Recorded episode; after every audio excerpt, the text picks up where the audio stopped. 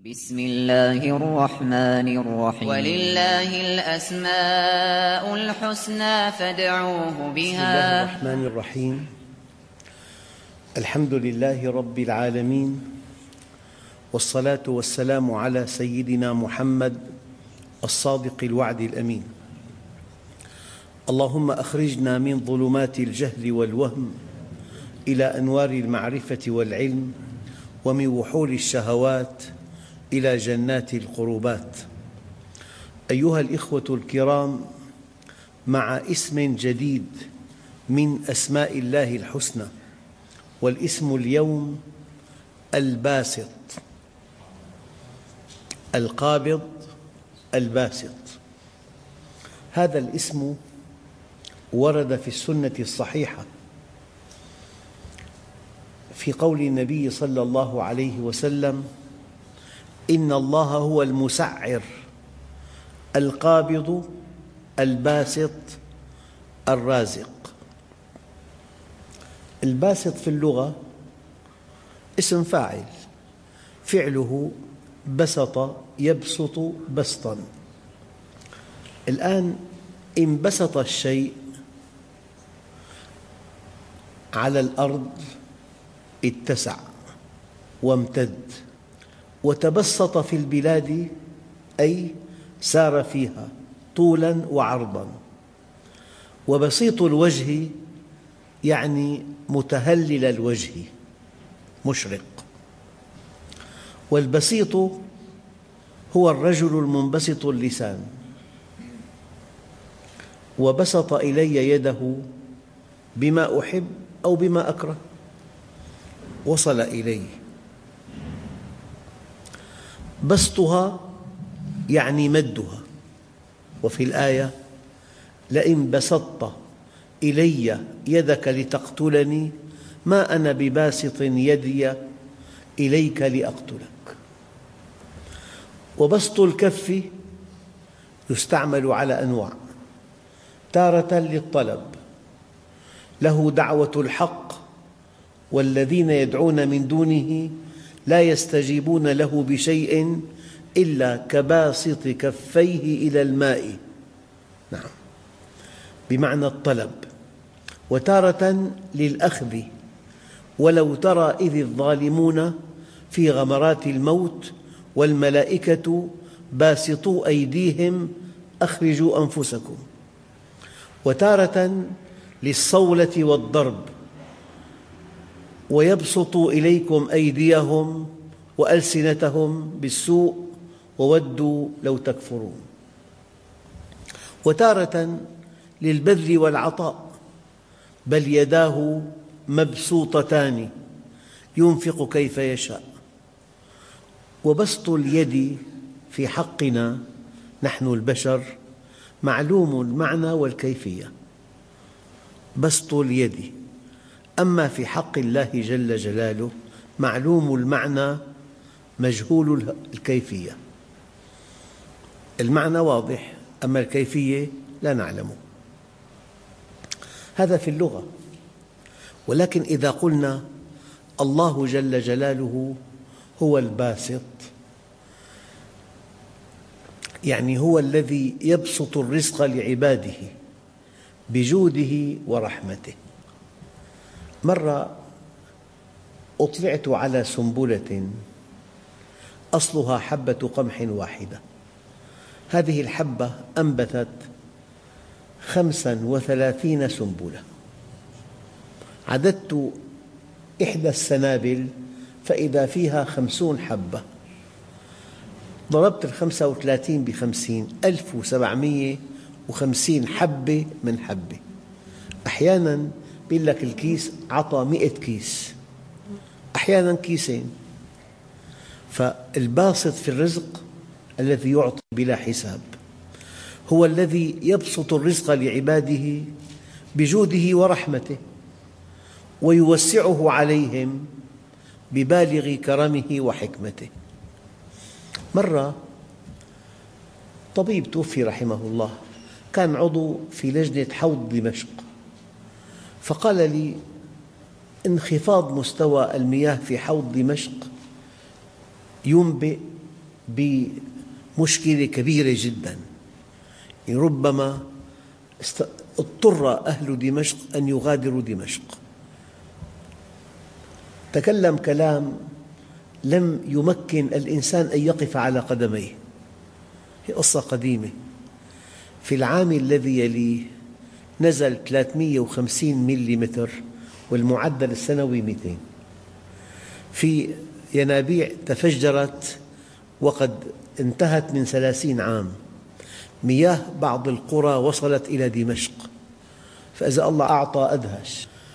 الباسط يبسط الرزق لعباده بجوده ورحمته ويوسعه عليهم ببالغ كرمه وحكمته فيبتليهم. على ما تقتضيه مشيئته وحكمته. فإن شاء وسع وإن شاء قتر فهو الباسط القابض. لكن يجب أن نعلم علم اليقين أنه إذا قبض أو إذا قنن فتقنين تأديب لا تقنين عجز. تقنين تأديب لا تقنين عجز. يعني إذا قبض لما تقتضيه حكمته الباهرة لا لشيء آخر لأن خزائن لا تفنى. وإن من شيء إلا عندنا خزائنه ومواد جوده لا تتناهى. كما قال تعالى له مقاليد السماوات والأرض يبسط الرزق لمن يشاء ويقدر إنه بكل شيء عليم. كنت مرة في العمرة فاطلعت على مجلة علمية رصينة فإذا فيها بحث لفت نظري. قال هناك في الفضاء الخارجي سحابة يمكن أن تملأ محيطات الأرض ستين مرة في اليوم الواحد بالمياه العذبة. سحابة بالفضاء الخارجي. يمكن أن تملأ محيطات الأرض ستين مرة في اليوم الواحد بالمياه العذبة وإن من شيء إلا عندنا خزائنه ما ننزله إلا بقدر معلوم. طبعا يؤكد أن تقنين الله تقنين تأديب لا تقنين عجز. قوله تعالى ولو بسط الله الرزق لعباده لبغوا في الأرض ولكن ينزل بقدر ما يشاء. لذلك قالوا أن الله سبحانه وتعالى علم ما كان وعلم ما يكون وعلم ما سيكون وعلم ما لم يكن لو كان كيف كان يكون. يعني إنسان له دخل محدود صائم مصلي صالح. يا ترى لو كان دخله غير محدود كيف يكون؟ لا أحد يعلم إلا الله. لذلك في حكمة بالغة لأن الحكيم عليم. حكيم عليم. والباسط بمعنى آخر هو الذي يبسط يده بالتوبة لمن أساء أو هو الذي يملي لهم فيجعلهم بين الخوف والرجاء. يبسط يده بالتوبة لمن أساء أو يملي لهم فيجعلهم بين الخوف والرجاء. روى مسلم من حديث أبي موسى الأشعري رضي الله عنه أن النبي صلى الله عليه وسلم قال إن الله عز وجل يبسط يده بالليل ليتوب مسيء النهار ويبسط يده بالنهار ليتوب مسيء الليل حتى تطلع الشمس من مغربها. طلوع الشمس من مغربها من أشراط الساعة. ولكن بعضهم له اجتهاد لطيف أنه حينما نرى أن العلم كله وأن القيم كلها وأن الحضارة كلها وأن التقدم كله في الغرب يغلق باب التوبة.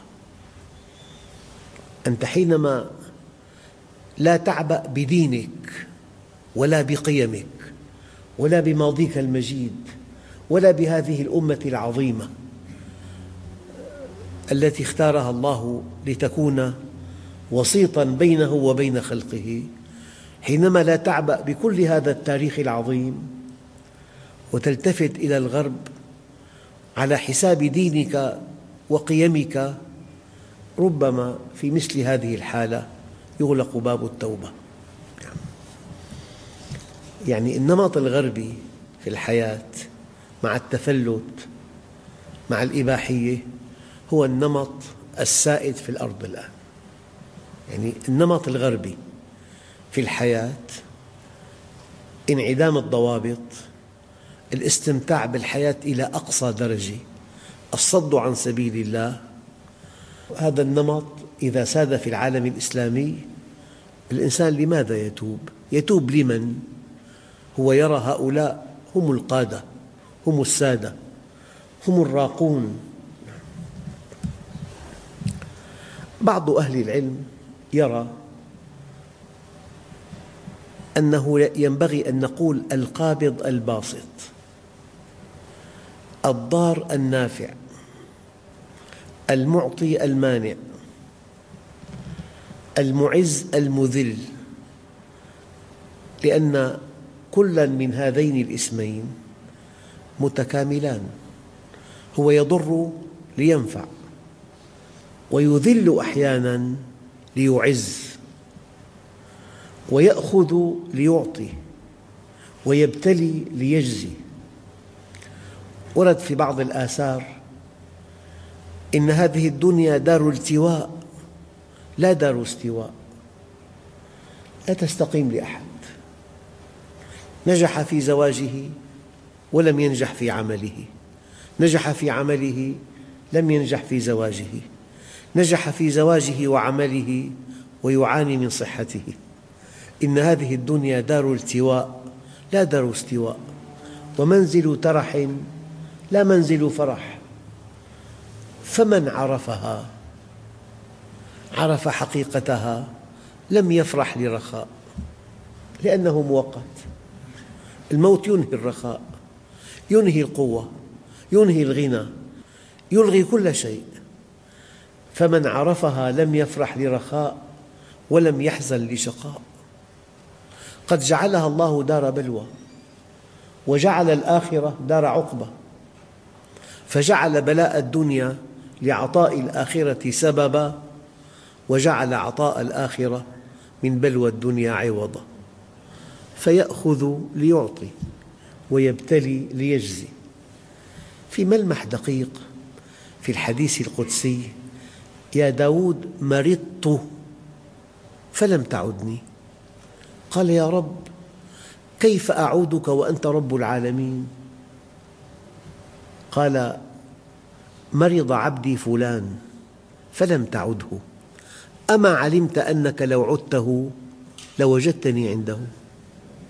يعني الله عز وجل إذا سلب من مؤمن بعض صحته ليضاعف له القرب أضعافا مضاعفة. أما علمت أنك لو عدته لوجدتني عنده.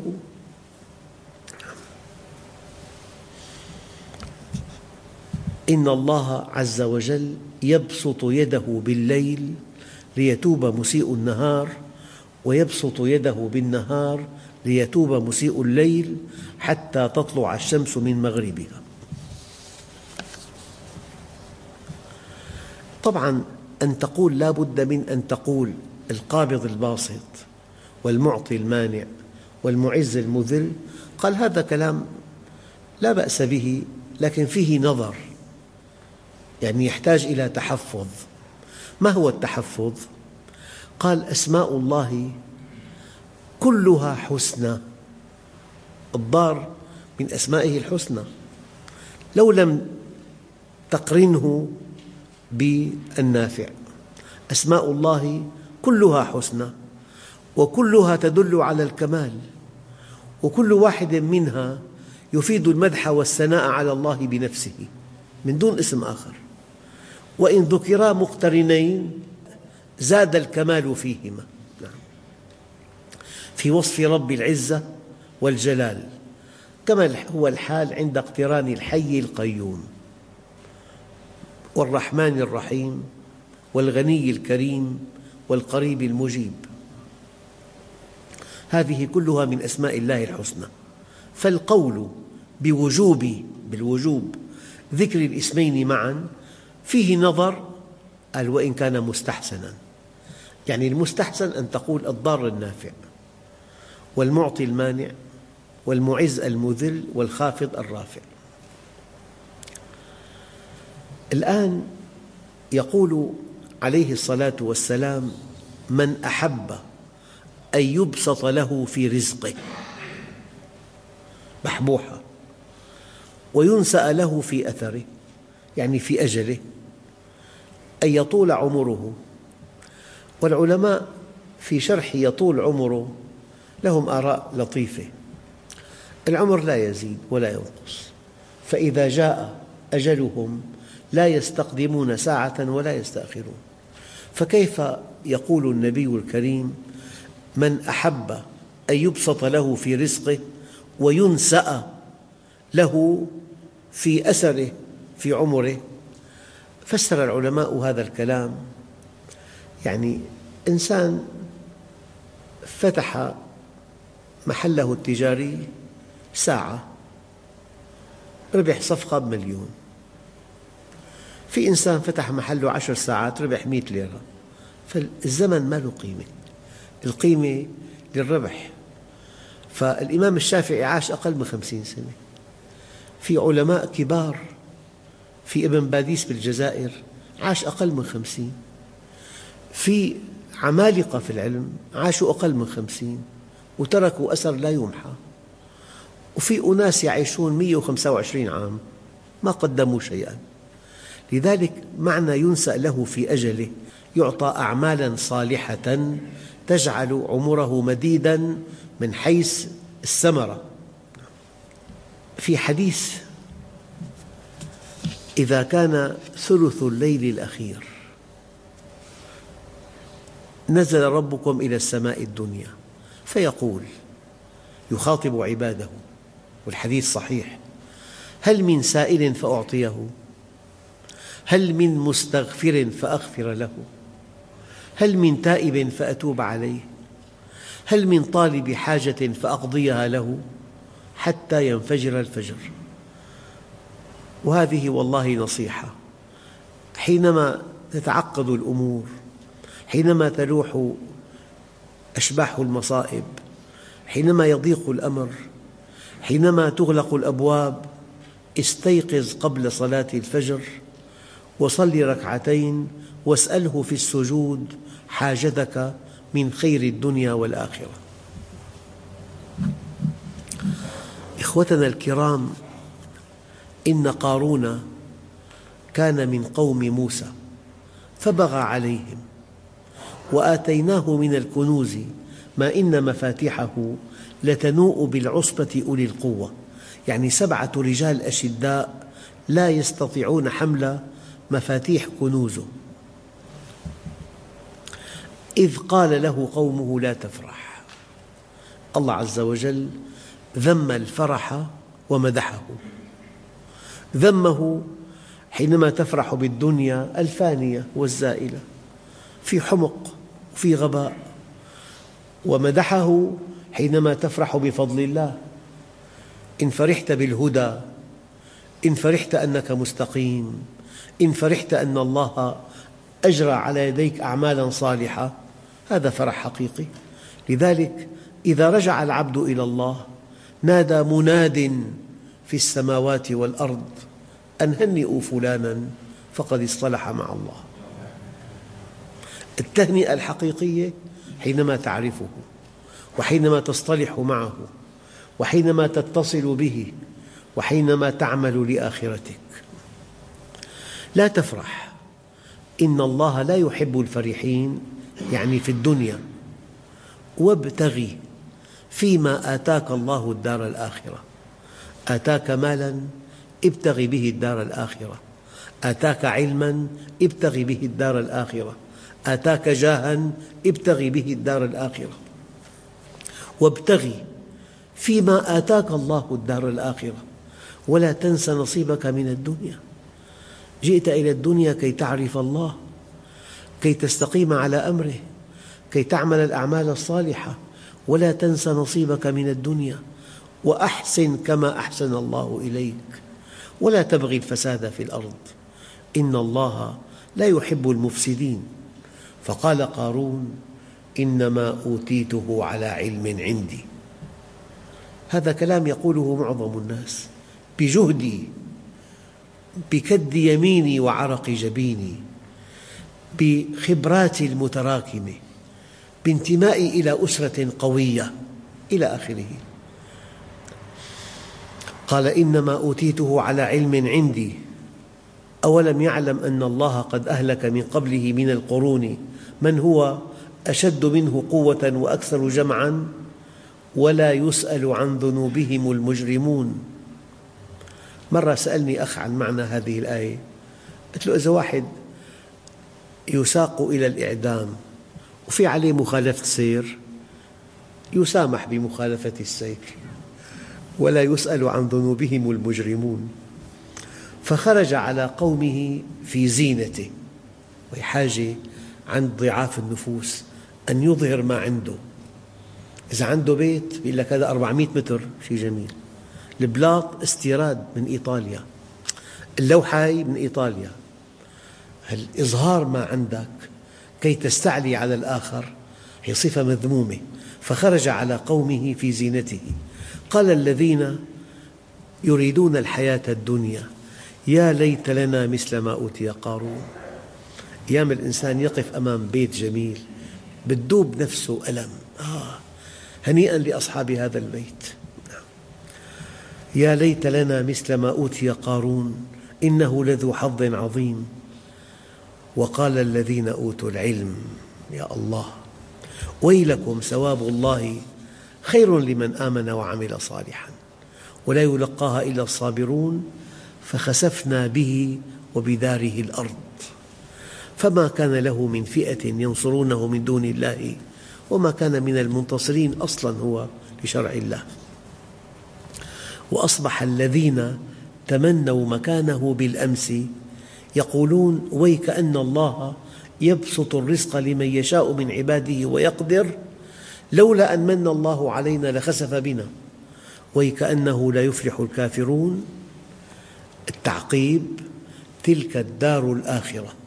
نجعلها للذين لا يريدون علوا في الأرض ولا فسادا والعاقبة للمتقين.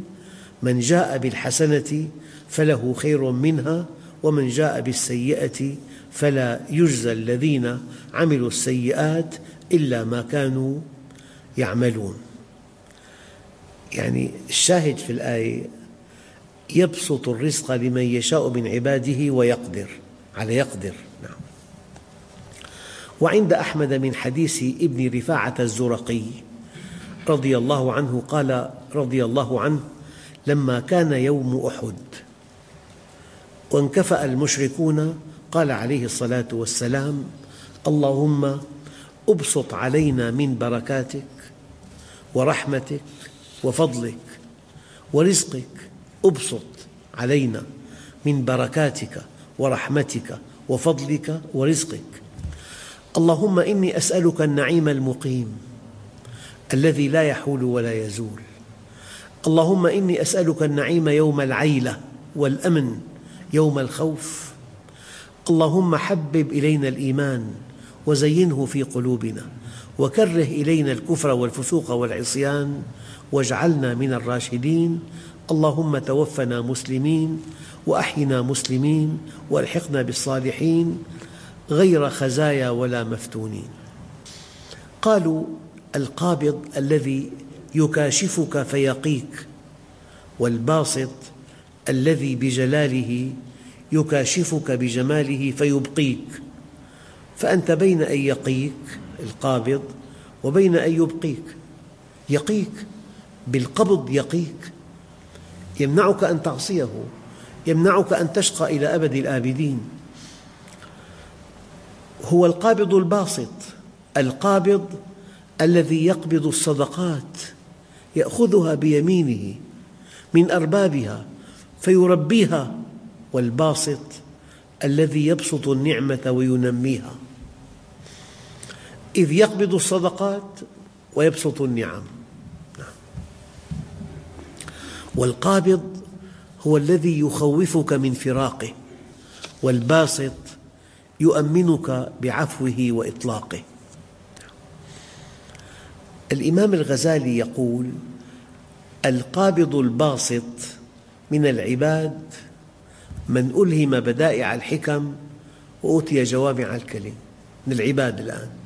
يعني داعية يخوف ويطمئن. يعبد الله خوفا وطمعا. يذكر أحوال أهل النار وأحوال أهل الجنة. يذكر عقاب الله وعدله ويذكر رحمته وفضله. في توازن في دعاة يعتمد التخويف فقط. تطلع محطم من كلامه. جهنم والثعابين وال... وإنسان الله غفور رحيم. غفور رحيم حتى يدعو الناس إلى المعصية. لا ينبغي أن تكون متوازنا بين التخويف وبين بث الرجاء في قلوب الناس. طبعا أختم هذا الاسم الباسط بأثر قدسي أن سيدنا موسى عليه وعلى نبينا أفضل الصلاة والسلام قال يا رب أي عبادك أحب إليك حتى أحبه بحبك؟ قال أحب عبادي إلي تقي القلب نقي اليدين لا يمشي إلى أحد بسوء. أحبني وأحب من أحبني وحببني إلى خلقي. الأثر القدسي قال يا رب إنك تعلم أني أحبك وأحب من يحبك فكيف أحببك إلى خلقك؟